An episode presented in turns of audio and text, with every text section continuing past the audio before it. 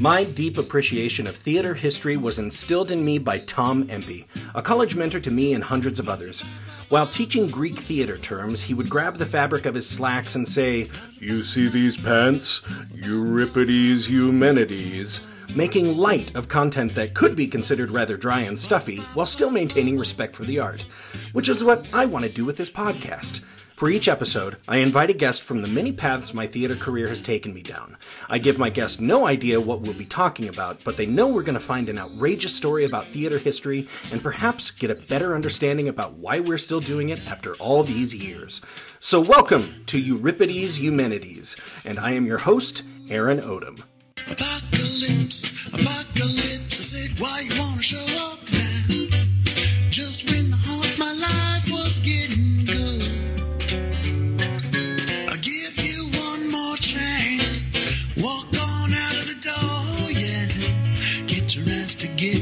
the getting is good.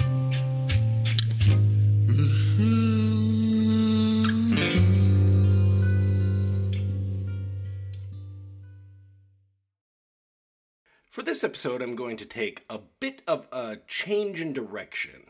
What we're going to do with this one is, unlike the last episodes where we have had a guest come on and we've talked about something unusual about theater history, today what we're going to do is we are going to run something of a post mortem, meaning we're going to look at a show after it is closed and talk about what went right and what went wrong.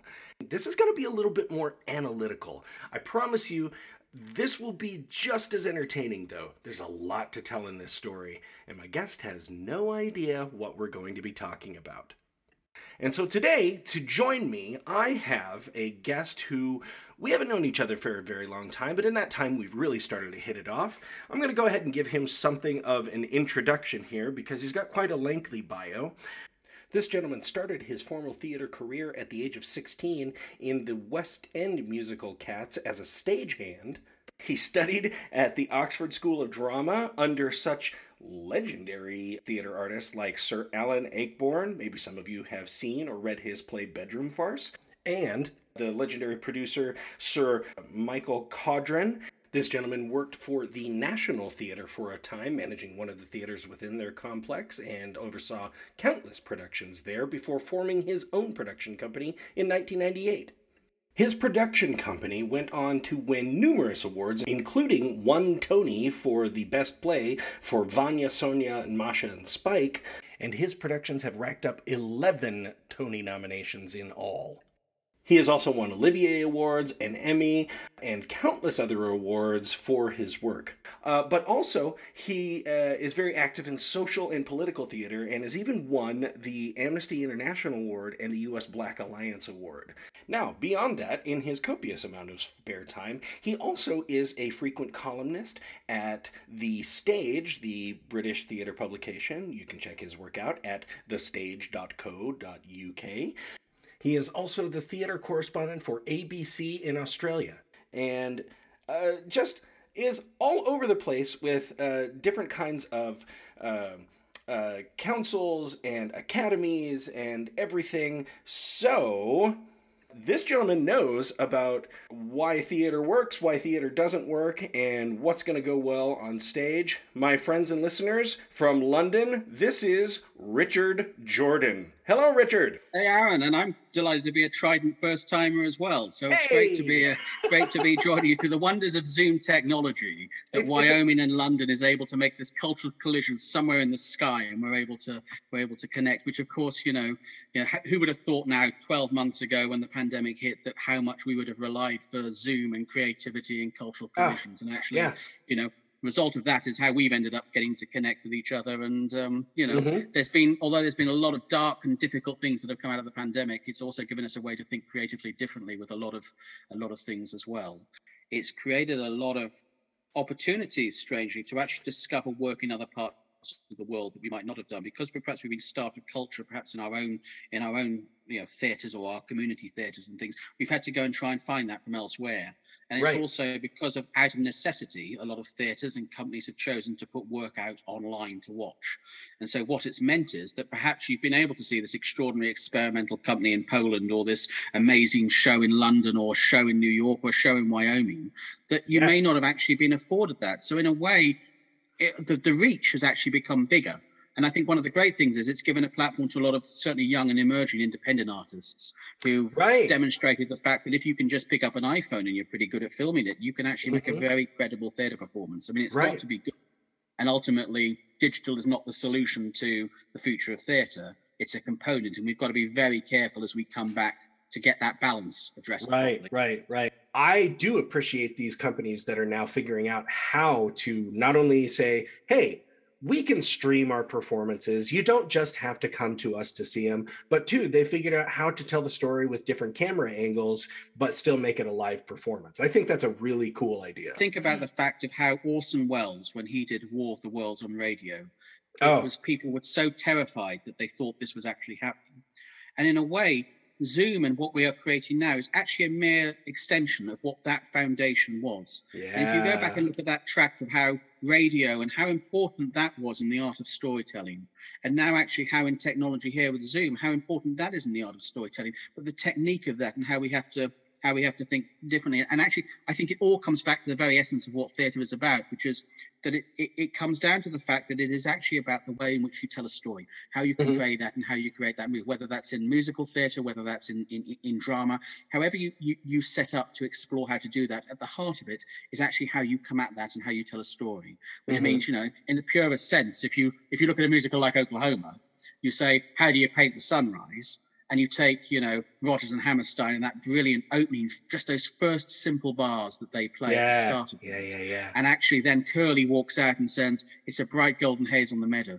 It doesn't matter if you're sat in a in a in a in a flat in London, uh, you know, a house in Wyoming, a, a, a home in Japan. You know, you Mhm. are there. The sunset's been painted for you. You don't need a whole set there. Those simple bars of music and just those first few lines have taken you into a world within a world with its own reality. With its placement of that, allows you to, to go somewhere extraordinary. To me, I mean, for, for, for watching a theatre show, the greatest moment is when an invisible hand comes out of the stage and in some way it makes that connection with yours and it pulls you into the stage. And it doesn't happen very often but in those moments when it happens it's it's, it's golden. And i think as a kid going to the theater it's it's it's really formulative but the experience changes in a way as you go along because your expect expectation changes which is why it's quite thrilling but why it's also quite important that those of us who work in the theater have an incredibly important responsibility in all of that. And Right. but that connection you can make can change your life Exactly. and it doesn't mean that you're going to be up there up Yes. there doing it but you Mhm. can discover a love for something and i certainly know for me in the theater the love i have for it has got me through some very difficult times in my life Oh, same, And- same. you know Yes. I, I, it's, Mhm. i'm very grateful for it i mean you know i don't think if you look at producers i don't think that they look like anything in particular if you look like an actor if you look at ian mckellen you probably didn't if you didn't know what he did and say have a guess at what he did you might say oh i think he might be an actor if you look Mhm. at producers they don't look like anything but if they look like anything they look like, if they look like anything they look like optimists because Yeah, there you actually go. it's the optimism that will give you the trust to try and get back Oh. on the horse when you fall off and you will fall off sometimes it's an inevitability of it uh, yeah, but the optimism is is in, in the theatre is glue, and, and not least in the the really difficult past year or so that we've had. Oh in the theatre. yes, yes. coming back now, it is all about optimism. That's actually going to be the Well, it has to be. the, It a- the heartbeat and yep. the backbone to carry it through. It'll be about It has to be. You know, in a sense, we're coming into what could be a quite exciting time for theatre uh, amid Oh, exactly. challenges. Yes, There's a yes. generation, yeah, and all of us listening, and all the you know young graduates coming up, and all those people Mhm. there is very few times where you can actually come in and change an industry and be a generation that makes and this is this is one of potentially one of those moments I hope you don't think I'm sitting here laughing at you uh, wistfully. Speaking of the role of a producer here, I could continue this conversation forever ad infinitum, but unfortunately, I have a show to do here, and I'm laughing because what you're saying is working so well into what we have to discuss today. fantastic if, if if if not if not if they, if people have just joined into this listen there was a lot more that was discussed and in fact it just got lost in the edit now, I usually begin these with a question to my guest, but this week I don't really have a question. This time I'm just going to go ahead and start and let you know. And you probably, I'm, I'm also going to uh, say that you probably have a lot of insight into this week's topic. I, I really, I really gave myself some hesitation thinking, should I discuss this with Richard? I mean, he might actually know a lot more about this than I'm about to present. Uh, This makes me feel this makes me feel a little nervous, Aaron, but I also struggle to believe that. so here we go. One of the last times a musical about a superhero came to Broadway was in 1966 when It's a Bird, It's a Plane, It's Superman premiered. Do you have that in your list? I do actually know that I musical. thought so. I thought Uh, so. Charles Strouse, Charles Strouse musical, if I remember, Yep, directed by yep. Hal, Hal, directed by Hal Prince, who completely Yep. believed in that, who completely believed in that production, but it never managed to, um, it never managed to click. Yep. So here we go. The writing team of David Newman and Robert Benton were first timers in writing plays and wanted to write the next big musical. So to go from I haven't written a thing to I'm going to write the next, you know, West Side Story. Based on a quirky suggestion from one of their sons, why don't you make a play about Superman? That's what they chose. The medium of comics had not really been adapted to the stage before, and the red caped superhero's popularity had barely waned since his first appearance in print in 1938. Now, Newman and Benton had soon found themselves collaborating with, like you said, Broadway musicians Charles Strouse and Lee Adams, who had already seen a lot of success with their musical Bye Bye Birdie, and were also looking for their next big hit. And like you said, Broadway legend Hal Prince got wind of all this collaboration, and even before reading a script, offered to not only produce, but to direct. What a team! a new musical with built in household names and a production team with huge clout on Broadway. Tickets would sell like mad, right? You'd hope so, wouldn't you, really? Right, right. See, there's that optimism. Well, in the 1960s, comic books weren't quite as ubiquitous or as entwined in popular culture as they are today. The play opened to great critical reviews, but ticket sales dropped quickly. The play ran for only 129 performances and closed three and a half months into its run. So, Yeah. yeah. Well, There's there a was lot of disappointed investors. Right, exactly. Now, while there was no one factor that could be counted as the primary reason why the musical didn't take off like its titular hero, there are several that should be considered. One is that I mentioned before, comic books weren't really exactly part of the general popular culture. And at that time, comics were still considered something only for kids, even though the musical was written for both kids and adults, kind of a whole family family thing. Also, DC Comics only allowed a few of the characters from the books to actually be used as characters on stage, and these included none of Superman's classic villains like Lex Luthor or Brainiac. So while writers could use well-known characters like, you know, Superman and Lois Lane and Jimmy Olsen, they had to invent other antagonists and more stuff to keep the story going. Some other reasons, the songbook didn't really produce any lasting musical numbers. I mean, I think there's one that people turn to and they go, well, yeah, that was kind of a fun one. The song You've Got Possibilities. Is that right? Yeah. Yeah. That's right, I think. hmm And the general ticket price at that t- for that production was twelve dollars compared to broad the rest of Broadway, which was running at about ten ninety five per ticket. That would be the difference between like an eighty nine dollar ticket and a ninety eight dollar ticket today. But with the special rigging involved to make a man fly on stage, the budget for the show was considerably larger than most, hence higher ticket prices. However, Hal Prince is pretty sure he knows why the musical didn't turn out so hot. He blames Batman, or more specifically, the campy TV show that was running at the exact same time. so he suggested that since people were already getting their weekly dose of superheroes for free, they certainly didn't want to go pay or make plans to travel to go see them in a theater. Interesting, isn't it? Right? Isn't How interesting, because roll on to uh, Spider Man the musical. Oh, And one of the arguments of Spider Man the musical was that Batman was a bit of a problem again. Because at the same time, ba- Batman was going out in a musical theatre arena tour Hmm. that was oh yeah.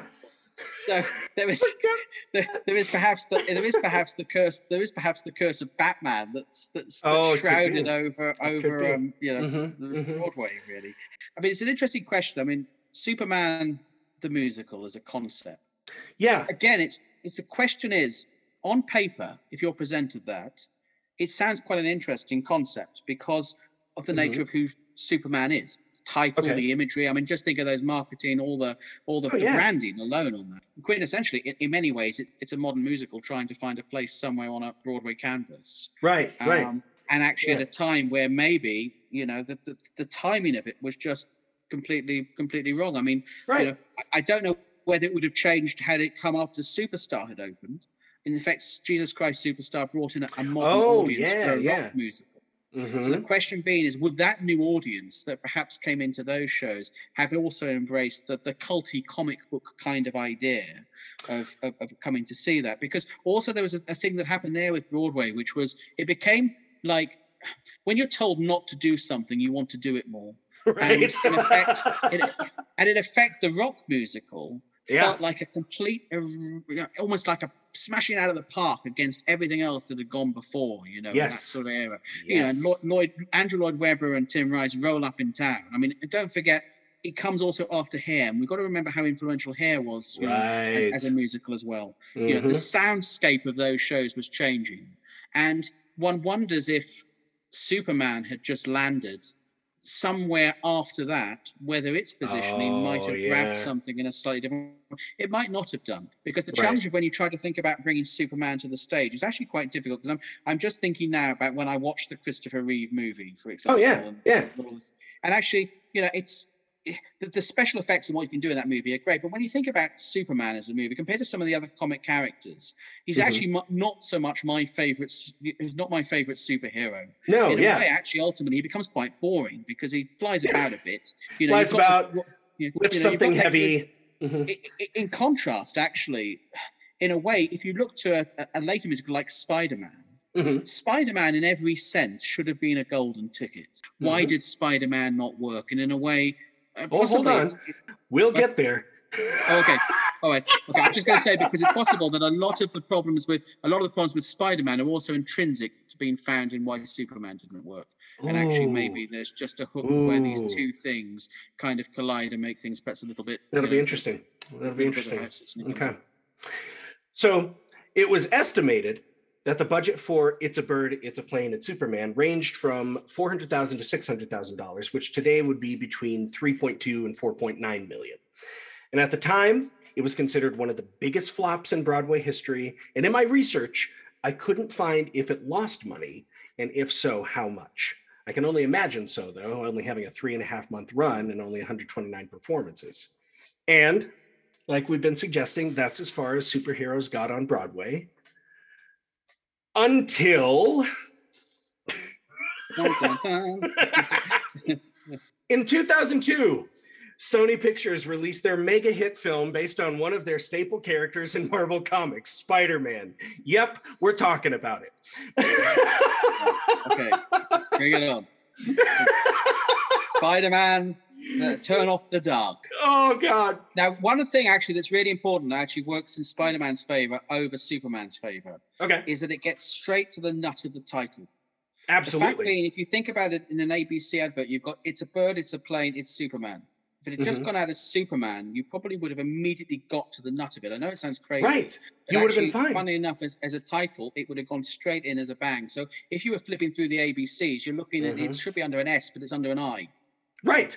Yes. So immediately, if you look at Spider-Man, Spider-Man comes out, and one marketing thing they go and say, "We're going to call it Spider-Man. Turn off the dark." So there's your, Right. there's your subtext. Right. Which also, I mean, in, in a lot of uh, comic book movies, and I'm a huge comic book fan, huge comic Yeah. book movie fan, they've just started to say, here's the property, colon, subtitle. Yeah. You know, and, and it's not like this is chapter two or this is part two. It is X Men Days of Future Past. This is another chapter in the story. That's what Yeah. we're doing now. The film in 2002 was a box office sensation, easily breaking single day, weekend, and overall ticket sales records. The reviews came in praising the handling of the source material, mixing a good amount of action and groundbreaking visual effects with a well conceived storyline and interesting characters. The web slinging hero was seen everywhere thanks to good marketing and merchandising, and the superhero genre was again appealing to a diverse audience of all ages. It was around 2003 when Irish film and stage producer Tony Adams was working on another franchise he intended to turn into a musical. Adams was looking to expand his production company, Hello Productions, even further into Broadway than he had in the past. However, Adams had a lot more experience producing film, and as he frequently collaborated with uh, filmmaker Blake Edwards and produced several of the Pink Panther films, just to name a few. His single theater credit was a collaboration with Blake Edwards and Edwards' wife Julie Andrews when the three brought Victor Victoria to Broadway in 1995. And it actually ran for quite a time because uh, Julie Andrews opened that production. If I remember correctly, I think it was Raquel Welch who took who took over. I, I I have a think I think it was Liza, Liza for a little Liza bit. Liza who took over. Yes. Okay. And then I mean, and then Raquel had a- took over. Yeah. It actually had quite a, a, a credible quite a credible run uh, on, on on Broadway as a as as, as a musical. On a uh, on a financial level, yes. Yeah. But that's also the production that basically ended Julie Andrews' singing career.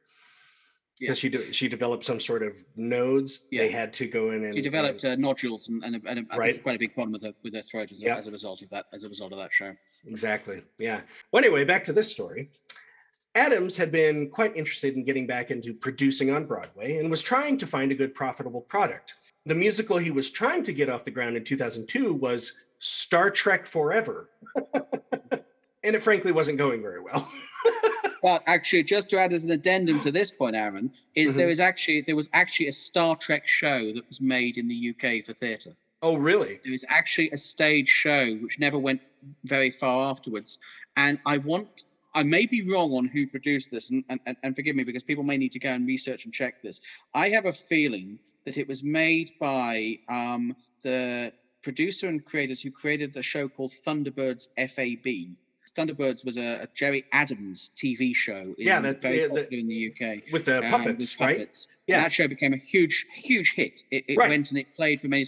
And I have a feeling that same producer who was then looking at uh, at different opportunities went on to try and look at creating a sort of Star Trek esque stage musical. And if I remember Oh correctly, it happened at the Churchill Theatre in Bromley, which was a producing theatre just outside of London.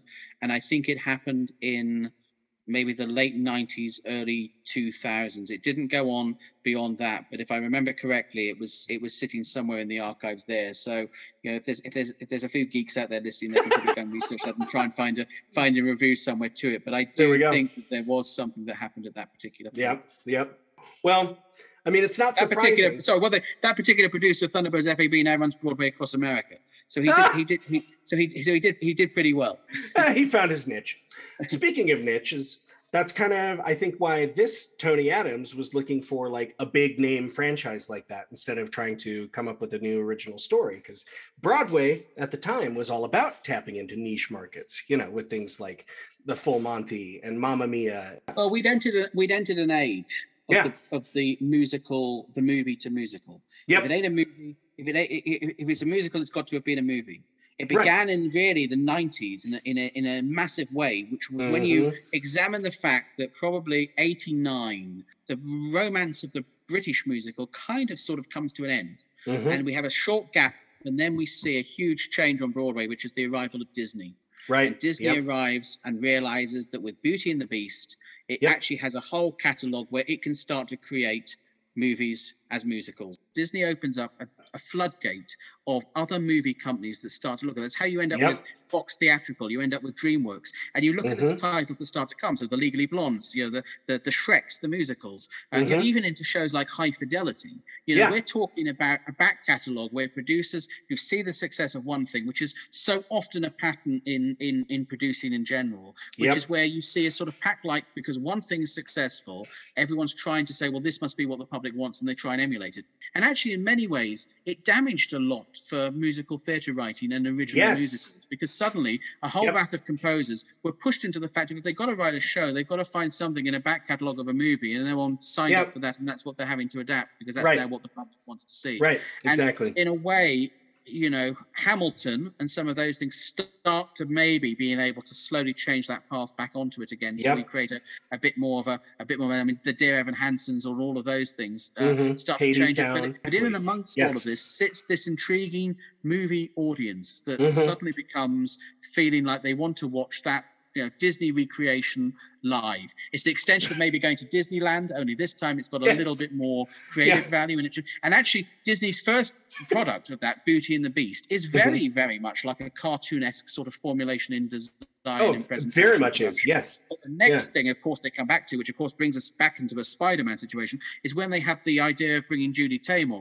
on Mhm. and creating something that's extraordinary with the Lion King. What Taymor does with her designs Mhm. creates an artistic fusion on Broadway of the of the movie Mhm. and the musical in a way that's not been done in another way. It's, it's what makes Lion King a groundbreaking show when she Absolutely. comes out with that design. Absolutely. and actually, yes. therefore, when Spider-Man comes along, mm, you know, sometime later, it's understandable why people would say, "Well, if we need to come and reinvent this, what a what a person that we need to turn." and- What a person. And, talk about doing it. Right, right. Well, here I'll I'll get right there. Um, so we'll go back to Tony Adams and his Star Trek project fizzling out. Uh, We sorry, we got a bit we got a bit sidetracked. we got into we got into That'll to musical theatre geek. That'll happen. Yeah. Now, while that Star Trek project fizzled out, Adams began seeing Marvel's friendly neighborhood Spider-Man splashed over every type of merchandise under the sun and started to develop a new idea. However, as you are probably aware, pulling something like this off is going to require top-notch, big-name talent. And at this time, Broadway shows were also enlisting huge musicians that they could put on that poster. You know, music by Elton John, featuring the music of ABBA, you know. So, Adams, being Irish, was able to make a connection with his fellow Irishman uh, Bono and The Edge, and they loved the idea of branching out more. But of course, the expanding their repertoire with theater work wasn't exactly the only reason the U2 frontmen got involved. You see, the two rock gods had interest in the project as something of a challenge from their friend, Andrew Lloyd Webber, who had been quoted in the New York Times to say, I'd like to thank rock musicians for leaving me alone for 25 years. I've had the theater all to myself. now, Bono and the Edge didn't take it as a direct challenge, but uh, yeah, the gauntlet had been thrown. and let's not forget that uh, that Andrew Lloyd Webber's own ambition was obviously to write rock and roll songs. right, You know, exactly. was- I mean, he was he had a song actually. Lloyd Webber has a song that, that was um, a song written for Elvis Presley. Um, in What? amongst his canon of canon of songs. Oh yeah, I mean, God. Andrew Lloyd Webber and Tim Rice were influenced. They wanted to be rock and they wanted to be rock and roll writers. Well, these musicians, Bono and the Edge, would only join up with one condition. They needed a director with impeccable visual sense and a list of credits that anyone could admire. And as you said, somebody who could translate film to stage. So the Bono and the Edge actually were the ones who reached out to Taymor first. But she wasn't quite an easy sell. See, Taymor told them that she would be their director on one condition that she, quote, could find a narrative something to spark her imagination, end quote. And while she wasn't too excited about the concept of adapting from a medium of comics, she did recognize a connection between comics being something of a modern mythology and how ancient Greek plays, being based on stories from their mythology, worked out for them. And soon she found her narrative something the story of Arachne. I see you Yes. nodding your head. Yep. Okay. Now, for those of you listening, if you don't remember your Greek mythos, I'll give you some help. Uh, told in Ovid's Metamorphoses, Arachne is a young woman who challenges the goddess Athena to a weaving contest. And at the end of the contest, when no flaws can be found in the fabric made by Arachne, Athena becomes enraged, proceeds to physically beat the girl out of spite, and destroys Arachne's blasphemous fabric with a bolt of lightning. Fully shamed with no possibility of forgiveness, Arachne hangs herself. Yet Athena does not allow her to die, but rather transforms Arachne into the world's first spider, who must forever spin her webs to seduce her victims. The story, obviously, as many stories in Greek lore are, are a cautionary tale about challenging the gods. But you got to start somewhere. so Taymor laid out her conditions and ideas, and Adams, Bono, and the Edge were pretty impressed. However, when pitched to Avi Arad, chief creative uh, officer at Marvel at the time, he had some objections to the idea that the musical would introduce new characters, and, along with some of the other darker and more sexual connotations that a character like Arachne could suggest. Taymor wouldn't budge and told Arad, if Arachne's out, then I'm out. Therefore, Arad allowed Taymor to proceed, with the caveat that Marvel could pull out of the deal and take their franchise with them if they weren't satisfied with the first stage reading. Sounds like a sort of standard deal that you'd probably take and saying, Right. well, let's see what we're what we're going into. I mean, that's in, in fairness, up to this point, there's nothing uncommon there. I mean, in a way, Right. you know, there's there's the out if they need the out, but it Right. gives them the, the ability to say, okay, well, let's just see what they were what, what they're coming up with. And of course, based on the success of the multi-global hit of The Lion King, right. uh, why wouldn't you turn around and say, okay, well, let's just see where this goes? Right. Exactly. Plus of plus the two composers that you've potentially got sat there, and and Mhm. plus quintessentially you've got possibility of a, of it being a New York destination tourist show. Yep. There you go. Could be something. Yep. Now, it thoroughly inspired Taymor to inject this mythological connection into the zeitgeist and create a production that would transcend the standard comic book fare. But she needed help putting her big ideas into words and creating dialogue to form the story. Thus, rounding out the creative team was Glen Berger, who had some success writing off Broadway and with some television episodes for children's shows. So, we have a producer with one theater credit to his name, a musical writing team who had never written a musical or really cared to know them that well, a visionary writer director who saw an opportunity to amplify the effect of the medium of comics had when they were adapted to the stage, and a co writer who had received a lot of critical acclaim for his work, but had never written a musical and had never written for Broadway. All right, so it's a, it's a, but you do have in some elements the ability that if you can get them the right sort of guiding team around that Yes. to harness it, you could have something that could be quite extraordinary. You could, yes. Still eager to work on the project, all four members of the creative team had some work to do before the writing phase.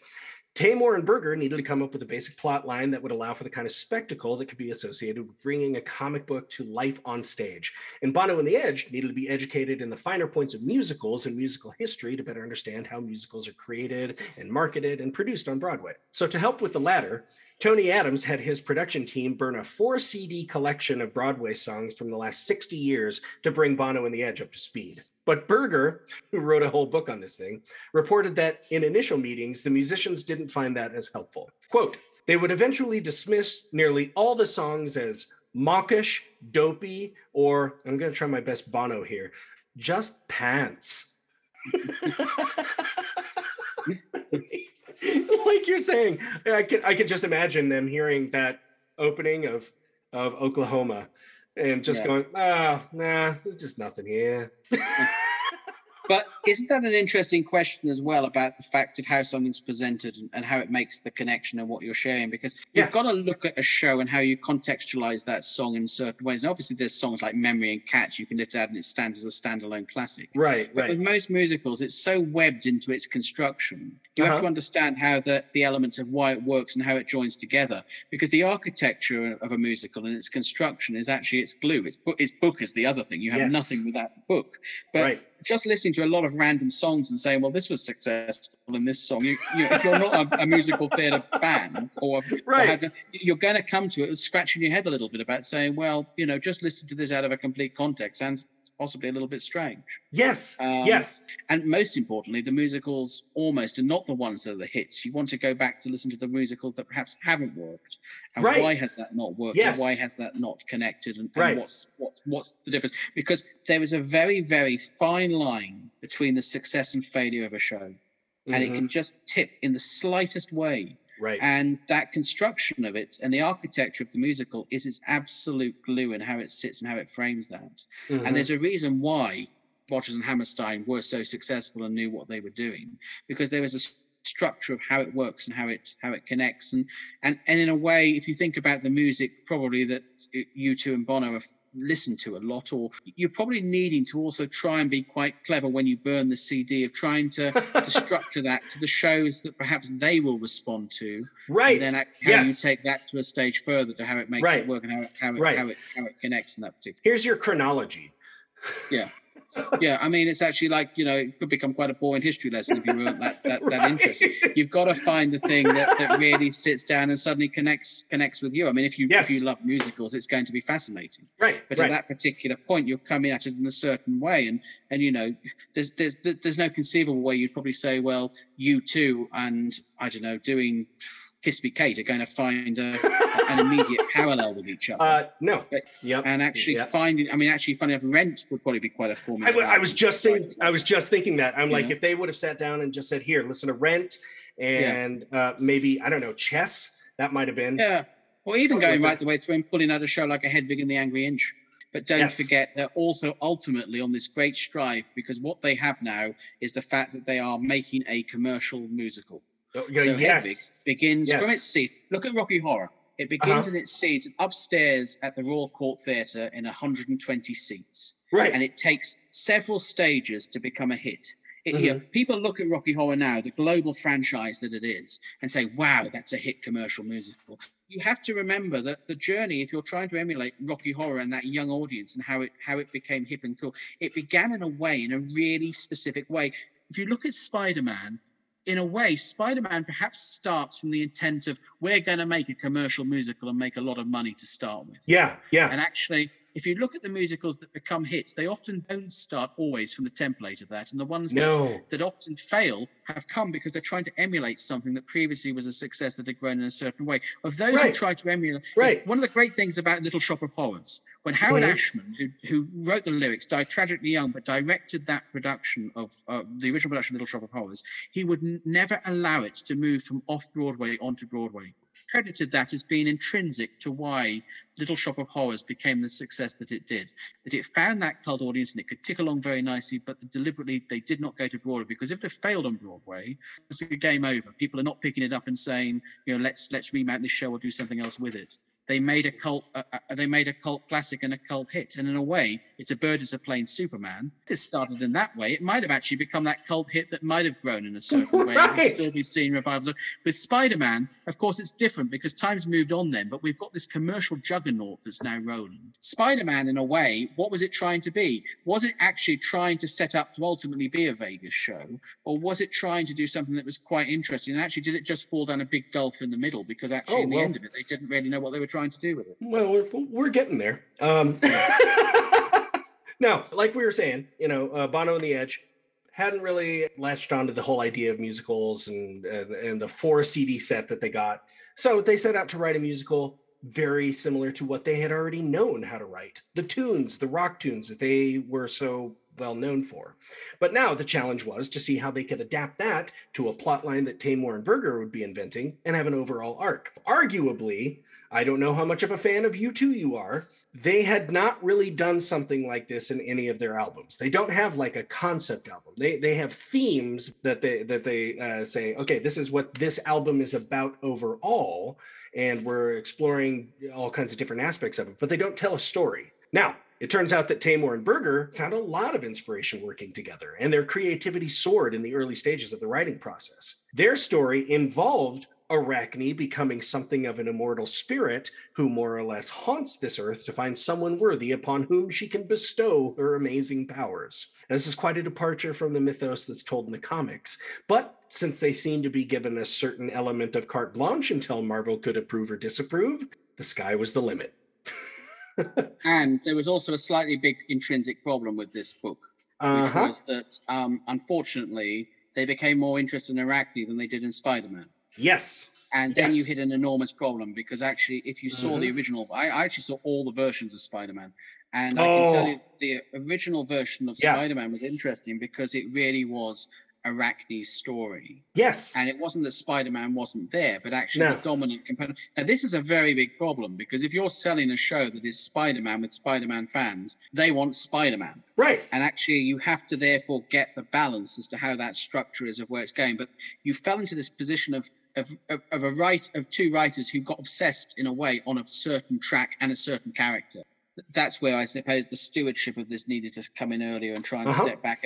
And, you have the danger then, of course, that you know U2 and Bono are effectively writing around themes, their songs. Right. So the right. arc of the show becomes a problem because the show's not traveling. When you listen no, to it it's not going anywhere. it- actually, it's a very nice album to listen to. I do play that album sometimes because it's actually these set songs are quite enjoyable to listen to. They're you U2 know, songs. They know I how mean, to write a good tune. And so, effectively, though, a lot of songs, as you rightly said, Aaron, if you dissect a U2 song, it is a thematic song that has an arc from beginning to end in what they want to say in that one number. But there was a very big problem with that show, and you've hit the nail on the head about that structure of how U2 write their music. Right. These thematic songs, which Yeah. means that the Who's Reliance becomes on the book. If you haven't Yep. got the book, which is Yep. driving Spider-Man, and it's Mhm. all about this Arachne, Yep. you're, you're actually trying now to write songs to order to a to a to a Right. basically a, a two book writers who've got a, a fascination now of of trying to tell an Ovid tale than they have necessarily trying to tell a Marvel, Marvel Right. comic story. Right. Well, and and furthermore, Berger, the the guy who came in to write the book, uh, even took inspiration from Taymor's interest in adapting Greek theater conventions to have the story be told by something of a Greek chorus in the form of four geeks who were classmates to Peter uh, Peter Parker, Spider-Man's Secret Identity. And thus, there's the geek chorus. Again, not characters from the classical canon of Spider-Man, but they were telling a new story now. Yeah. And you can imagine the two book writers sitting there, Yeah. And, and Virgil, thinking they were being incredibly clever, had all these wonderful Oh, yeah. ideas that were springboard they were sitting there. And also, I mean, let's not forget that when you write and construct a musical or, or even write a play, it's a very insular experience. Mhm. So suddenly, something that seems like such a great idea, you can get a little obsessed and even go a little crazy with it.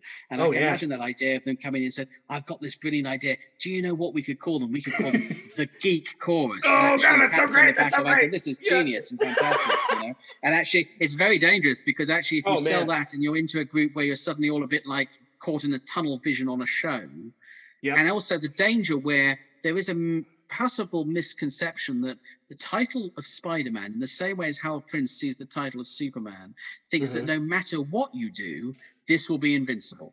Right. And if anything that happens afterwards, it's where those who created King Kong should have learned from the lessons that happened with Spider-Man. So, after several meetings between Bono and the Edge, Julie Taymor and Glen Berger, an overall artistic concept and method of teamwork and collaboration had been established, but as you and I have just pointed out, might be a little problematic at times. And they were going to collaborate and create the new musical, Spider Man Turn Off the Dark. On October 20th, 2005, producer Tony Adams met with the four artists in the Edge's Manhattan flat to sign their official contracts. After sitting down, the Edge soon realized he didn't have a pen. He stepped out of the room to get one. When he returned, he saw Adams staring at him wide eyed and tensing up horribly. Adams soon fell over onto the floor and was completely unresponsive. He was rushed to a hospital and never regained consciousness. Adams died two days later on October 22nd, 2005. It was determined he had a stroke. It, it- it could be seen as an omen. A little bit. Uh, then it also becomes an interesting thing because then you can get into the situation we've got to do it for Tony. Now, at this point, the four artists were still a- eager to collaborate, but were unsure of how to proceed since the main producer on the project had very suddenly and unfortunately died. But all this while, Adams had a producing partner at Hello Productions, David Garfinkel, who was an entertainment lawyer out of Chicago.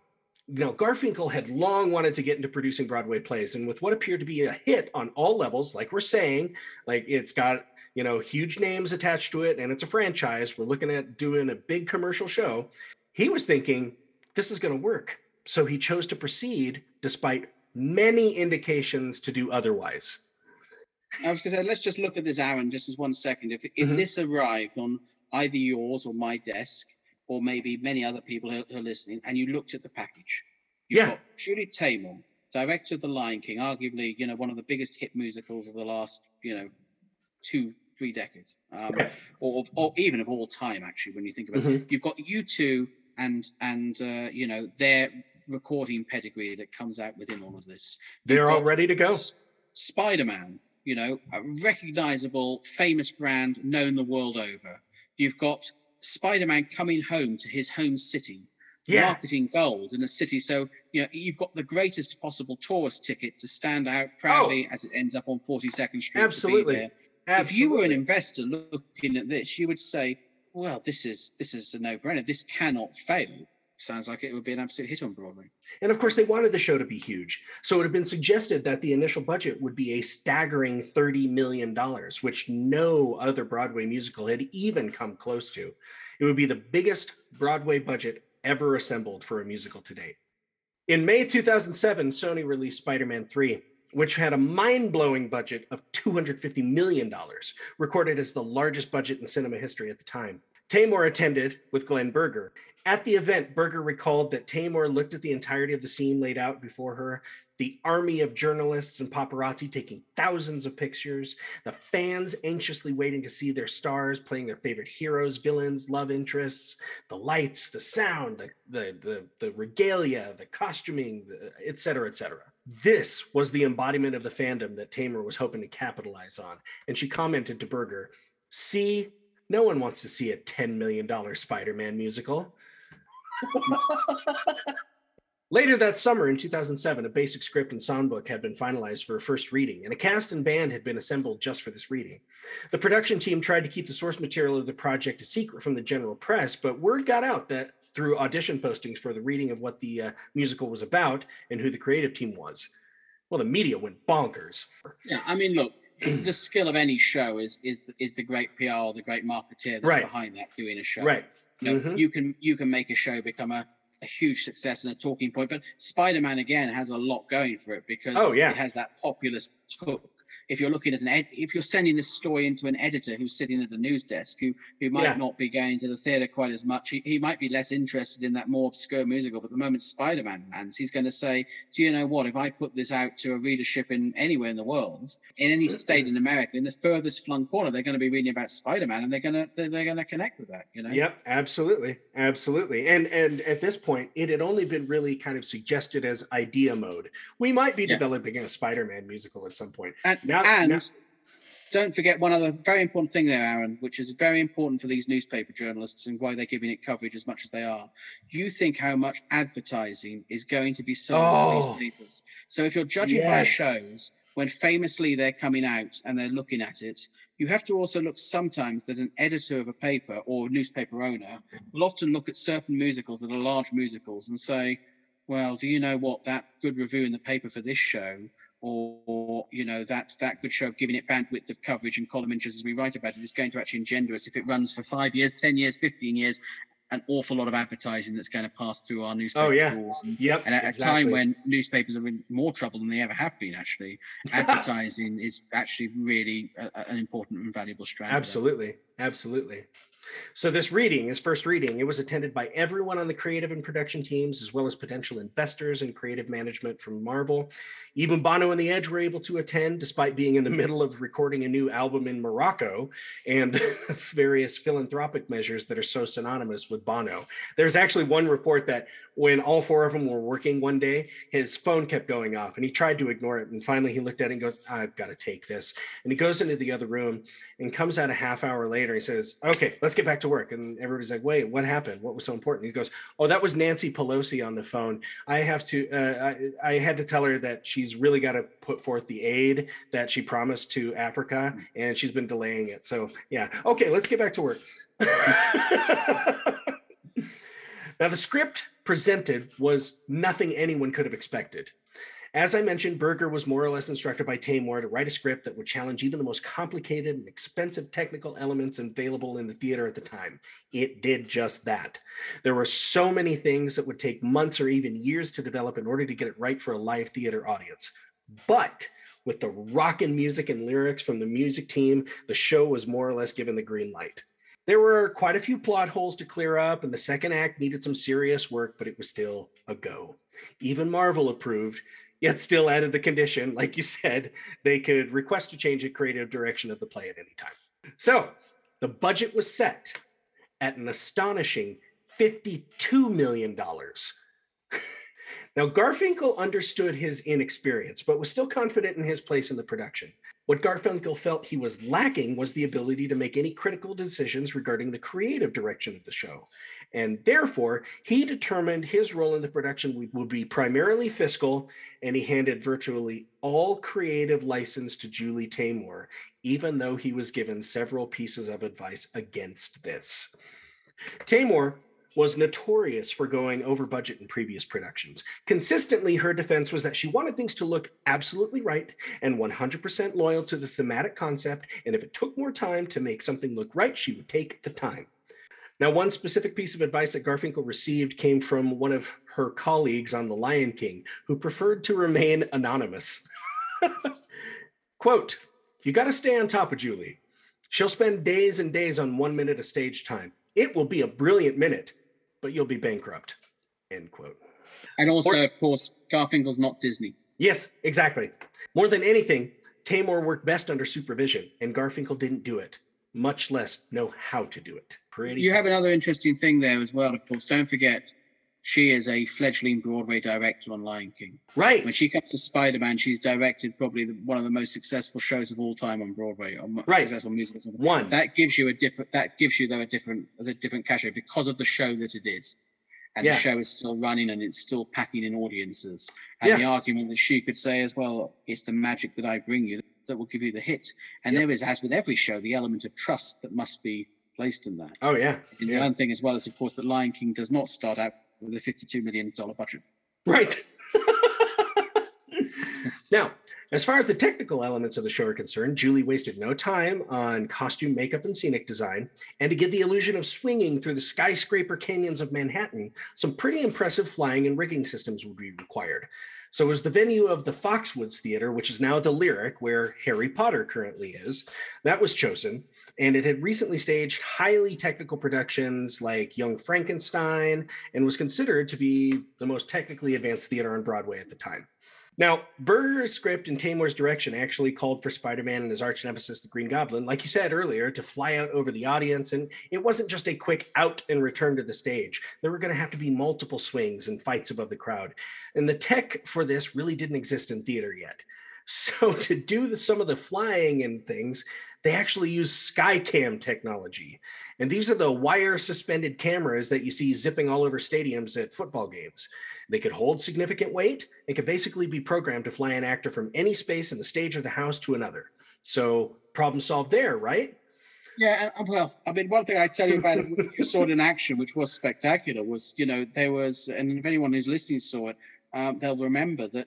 You know, you, you you would look at the dress circle, and there was like a bridge, and he could fly up, and he'd suddenly land there, Right. or he could yeah. suddenly come down and land in the stalls and take off again. And Yeah. yeah, it, this this flying was was pretty uh, in- incredible, actually. Yeah. and, and sophisticated, and and it was, you know, out, out of anything, what what people will remember from from from the legacy of Spider-Man. Well, exactly. That's that's that's what you see when you go to see Spider-Man. He's nimble. He can get. He's he's flying all over the place with his webs and stuff. Yeah. Well, anyway, the Foxwoods Theater wasn't really equipped at that time to do what Spider-Man needed. Thus, a full renovation of the Foxwoods was required, and many of the decorative plaster and ironwork pieces were removed from the theater so that they could be put into storage while rigging construction was completed. These pieces had to be specially wrapped or contained and stored in a warehouse. So, leasing the space for all this time for design, set building, reconstruction, and overhaul, in addition to Taymor's expenses she had already incurred, Garfinkel's coffers soon began drying up. None of the construction of the renovation had been factored into Garfinkel's original budget. In addition, because of these delays, an investor who had committed to paying for most of the re- uh, renovation backed out of the project the night before the official papers could be signed. All construction and renovation had to be put on hold. All construction workers were given a final check until further notice. And it said that as soon as this announcement was made, the workers dropped everything they were doing and ran out with the check to their respective banks to make sure the check could be cashed. I mean, renovations of theatres, of course, are not an, an, an uncommon. An uncommon No, no, no, no. Yeah. You know, you've really got to either have enormous sums of money to, to convert that, and you've really got to make sure that it sits. Oh, yeah. It, it works and serves the show in the way that it's that it's going to in its in its Yep. conversion. And and as I say, the the, the Foxwoods is you know a, probably a, quite a complex space to to adapt and Uh, and yeah. now, all of this, all of this made doubt grow in Garfinkel's ability to run the play on his own. Oh, and I suppose I should factor in uh, the Great Recession of 2008. Unfortunately, yeah. Yeah. The, I mean, just timing. it's like, a perfect. It's like a perfect storm. Oh my God. The crash of the economy scared off a lot of potential investors given the state of the world and the already flawed reputation of the project. The project seemed at something of a standstill. But a faint glimmer of hope came in 2009 when the Walt Disney Company acquired Marvel Entertainment for $4 billion, effectively having creative control over all its products, with some exceptions. Spider Man would not necessarily be one of them, and with a mega billionaire company like Disney now in control, the play could be saved. But in the announcement, nothing was said about Turn Off the Dark.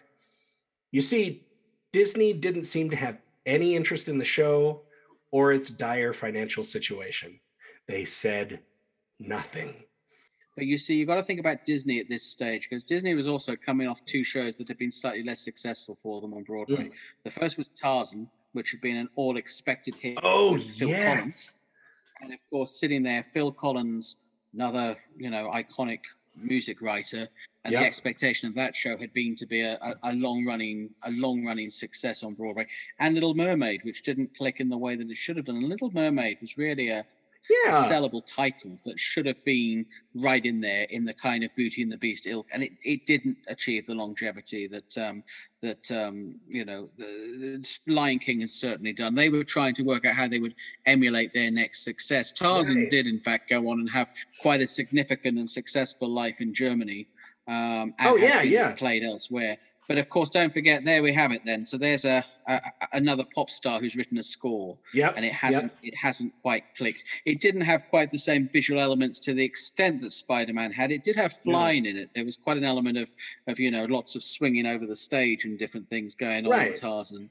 Well, I think for this one too, um, you know, I've got two sons. They are mad about comic book movies like I am. And, you know, that's been one of those titles that for years Sony has been like, this is one of our last big franchises that we have. We have to hold on to this. And it's just been within the like the last couple years and even the last month or so that they've been like, okay, Disney, your products are working really, really well. You're handling the character really well, and we're getting a little bit of money off of it. But in 2007, oh heck no.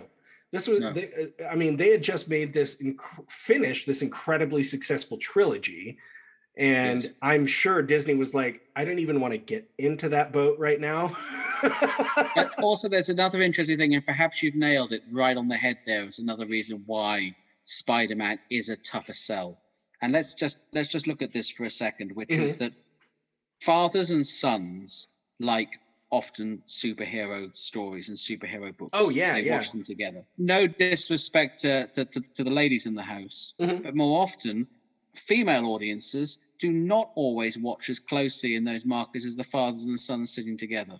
You know, right. if you look at if you look at Wicked, its foundation of Wicked has been founded often on a lot of you know young girls making their first trips to Broadway, sometimes with their mums, you know, going and seeing that show on Broadway. now, fundamentally, if you think about a large demographic of who book theatre tickets, women often book theatre tickets more than than men. They'll look Uh-huh. at it and say, "I want to see this show."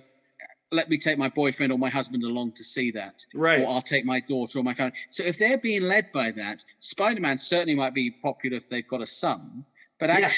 The hook of what drives the appeal to that show might be less appealing at the start than some of the other property titles that are sitting there on, on the marketplace. Lion King feels a much broader show to like because actually you could take son and daughter to see that and possibly right. enjoy it. Right. Yeah. And what was wonderful with Spider-Man, I have to say, was when you went to see it at the Foxwoods, was how many dads and their sons were sitting there in the audience Oh. watching the show.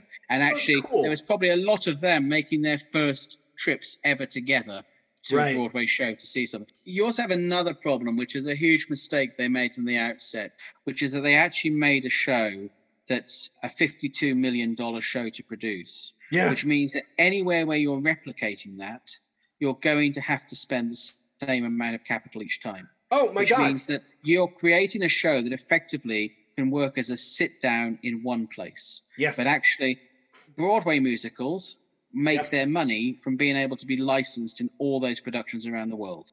You sit in a, a challenging position where in a thousand plus seat theatre or 1,900, you've got a weekly break figure, but you've made a show that's actually almost too expensive to replicate anywhere else in the world. Exactly.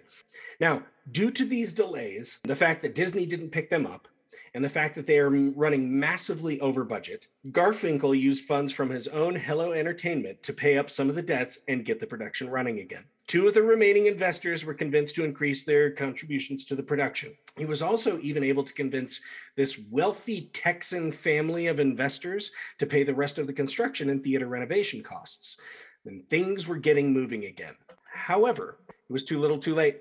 Most of the remaining investors were ready to pull out of the production because of ridiculously long delay in production, the uncertainty of future funding, and frankly, that Garfinkel was really only the producer because the actual producer had died.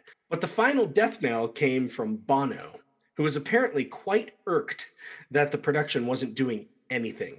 So he reached out to Michael Cohl, C O H L, who had produced several of U2's tours and knew quite a bit about theater production in England and in Ireland. And in November 2009, Garfinkel was given the boot.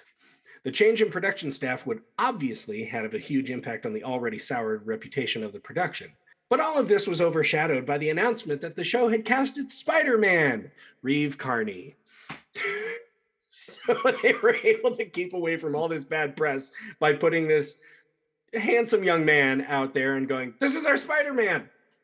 yeah, and Michael Cohl's an interesting guy because Michael Cohl had come from the rock and roll world, but of course he had been a, a quite a, a leading music rock promoter. Right. So was someone who could probably come in and try and rein the ship. I mean, one could argue at this point, Garfin- a- a- apart from the probably the, the disappointment and, and and and anger at the time, may have got out and had a lucky escape at this point because the, Uh, yep. because the journey of it, you know, becomes equally as, as as complex and challenging. But the thing about it is, he's lost the trust of Bono, and oh, now yeah, in that sense, it. you're done. you know, Michael Cohl, who he has worked with before, has a trust, and Bono has that that trust that this guy Yeah. is the guy who's coming in to try and sort of save it and take it Yeah. over. Well, so by this point, Garfinkle's position is untenable, whichever way you, whichever way you're there. Yep. And of course, Cohl came in guns a blazing. He was able to amass the $30 million needed to get the production running at full steam again. But this could not change the fact that, as you were hinting at before, the current schedule and rate of expenditures was a black hole for funding. And very quickly, the money completely ran out again. Therefore, Cohl had to put the production on hold again, canceling the opening, which was scheduled for February 2010, which would give him the opportunity to completely restructure the company. And by now, the budget for the musical had run over and was now reported to be around $65 million. Yeah. Good God. now, Now you're in an interesting zone because you're in the zone of some very major figures, as in Bono and The Edge, not wanting Mhm. to lose face either on something. right. And you've also now lost the goodwill of the press because the press now has found a different story. The story that was the excitement of opening becomes into what is the car crash. So Yeah. actually, the, the story now becomes one of filling up salacious gossip columns. But there's Yes. also a desire to say, we've you know we, we've got to do this to prove this otherwise our legacy is going to be we're the people who who failed to do spider-man Right, right. and I With- don't know whether U2 and Bono and the Edge are people who necessarily deal with failure terribly well or very often. I I would So assu- it also- assume not. It sort of sits there as sort of that line there that maybe some people might joke that failure doesn't feature in my vocab. And you know, particularly if the press are now lambasting it Oh, left, man. right, and centre, the determination to to get it on becomes you know a, driving will. And Right. uh, you know, Right. and, and let's not forget that there's still this this belief that uh, and optimism that one still is hanging on to in theatre. There is. Yeah, Yep. There's Michael Cohl that's there, who is you know, certainly experienced. There is still a very credible creative team and title in this show Yes. that will give you momentum to believe that it still has the, the, the property and the ability, if got right, to be a hit. Right. Now, Reeve Carney, he would have been joined by a pretty impressive company in the cast if not for these delays. Evan Rachel Wood of Westworld fame was attached as Peter's love interest, Mary Jane. Alan Cumming of the successful revivals of Cabaret and the Threepenny Opera had signed on to play the Green Goblin, and both backed out due to, quote, scheduling conflicts, and rehearsals had not even yet begun.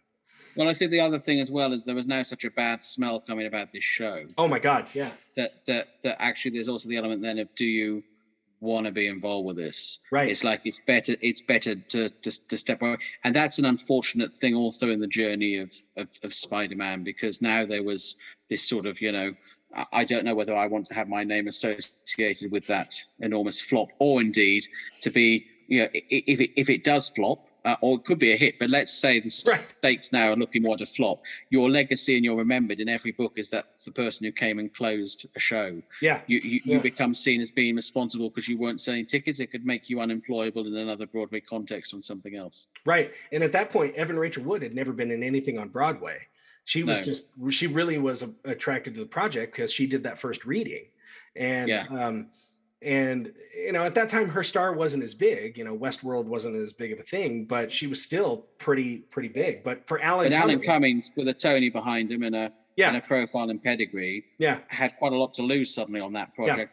In an interview with The Guardian in 2011, Alan Cumming was asked about leaving Spider Man and responded, My God, that was a lucky escape. Jesus Christ. Talk about dodging a bullet there. Yeah. Evan Rachel Wood was replaced by Jennifer Damiano, who left her role in Next to Normal to play Mary Jane, and Broadway favorite Patrick Page was then cast as the Green Goblin. And with things running again despite all odds, the production was able to have its first preview on November 25th, 2010. And there's an interesting question here, you see, Aaron, as well, which when you're looking at it, does the star matter?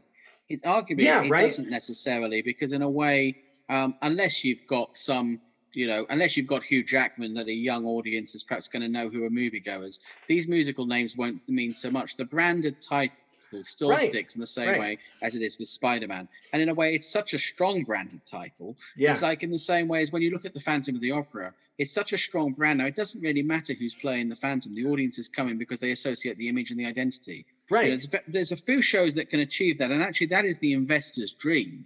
The Mm, investor's mhm. dream is where you can have a show where the brand becomes so strong that it doesn't actually matter. You Look at Hamilton. You know, it doesn't Yeah. matter who's playing Hamilton now. The brand is so strong. And that's that's an investor's dream. And Spider Man, still to the investor, is a very attractive title because Right. it doesn't necessarily suggest it needs a star to make that because the star is a pretty big name in its in itself.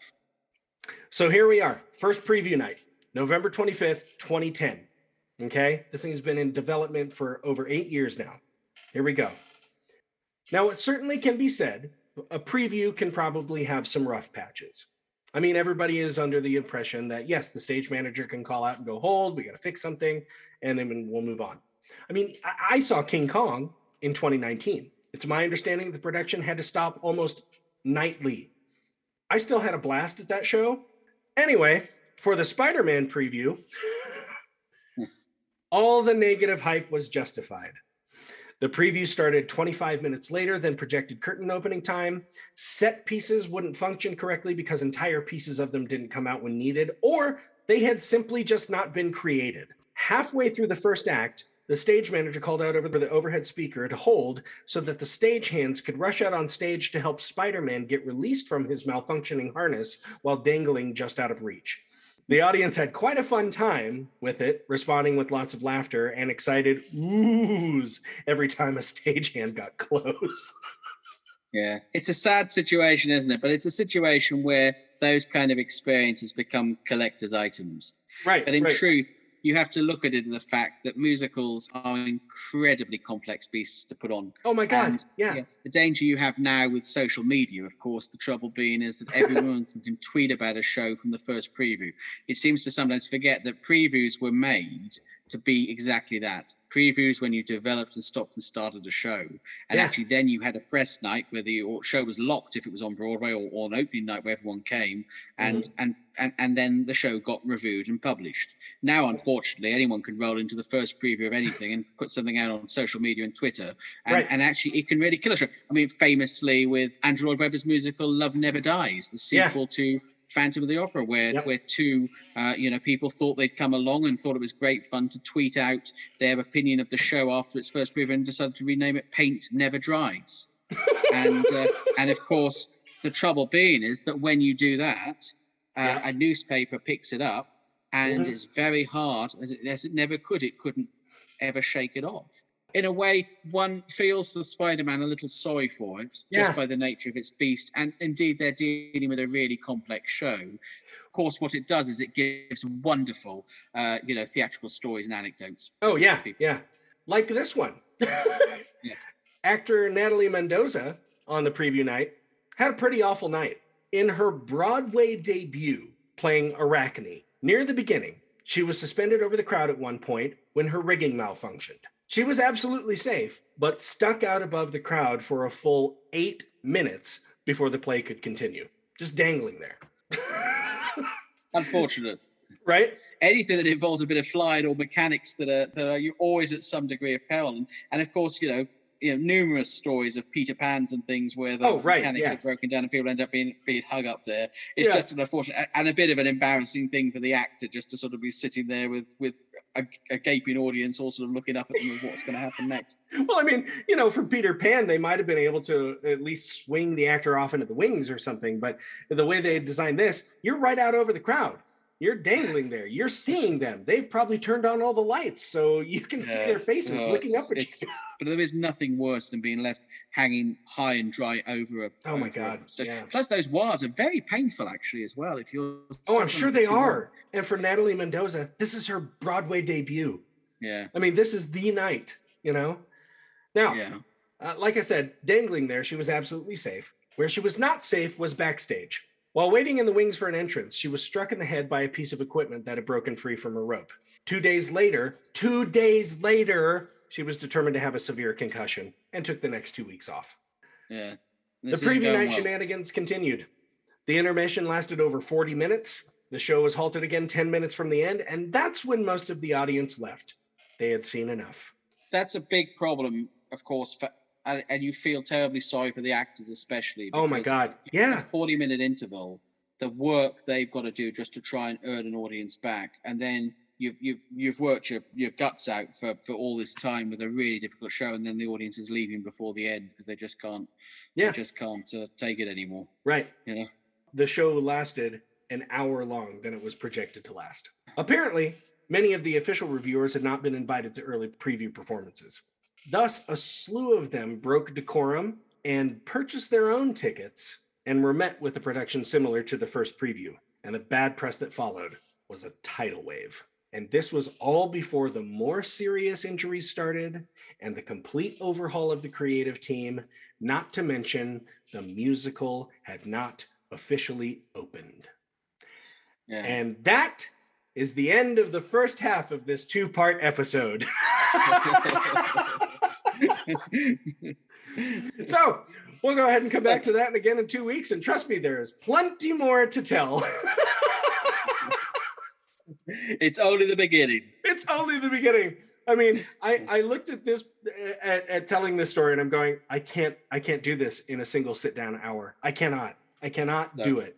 And uh, the amount of things that happened, the difficulty was trying to figure out where to stop.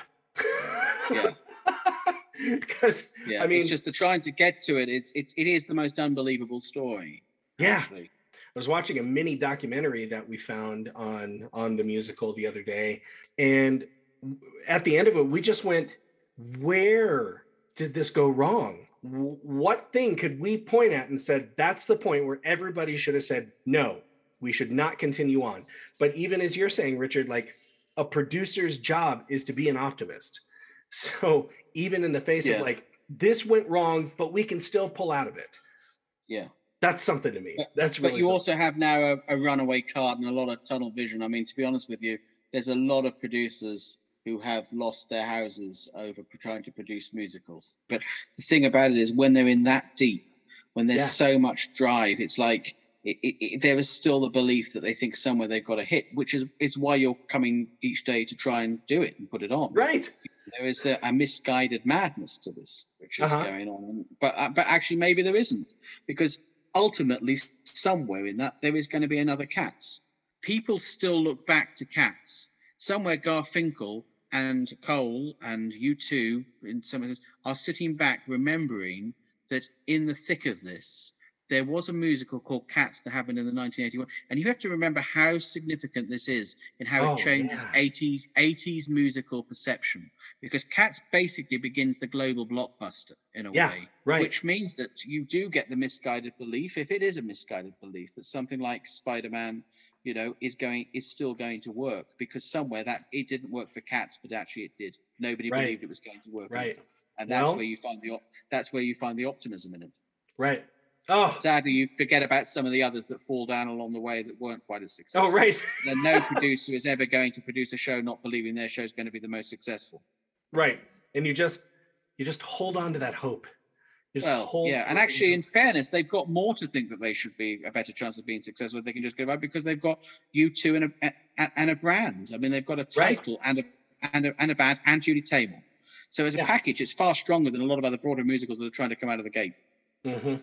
Yep. But because of its profile and because of who's involved, that makes the media side of it become so much more delicious if they want to suddenly go and a- attack it. Because hey, there's some very famous people connected with this, so that makes a great that makes a great news story. Right. And then anything that came out of it that was bad, like, ooh, we heard we heard that they, they had to delay. Oh, now it's now the mysticism is rising on it. Yeah. Well, we'll get into that next time then. okay. And for this episode of Euripides Humanities, I am Aaron Odom, and we will see you next time.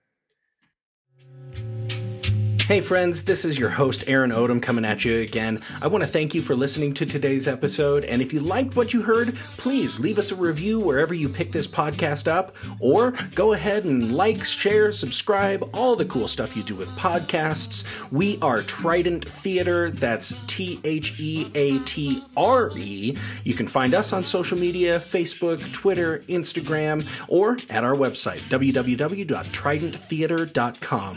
Once again, this is Aaron Odom, and we try to get a new episode out every two weeks, so hope to see you again in a fortnight.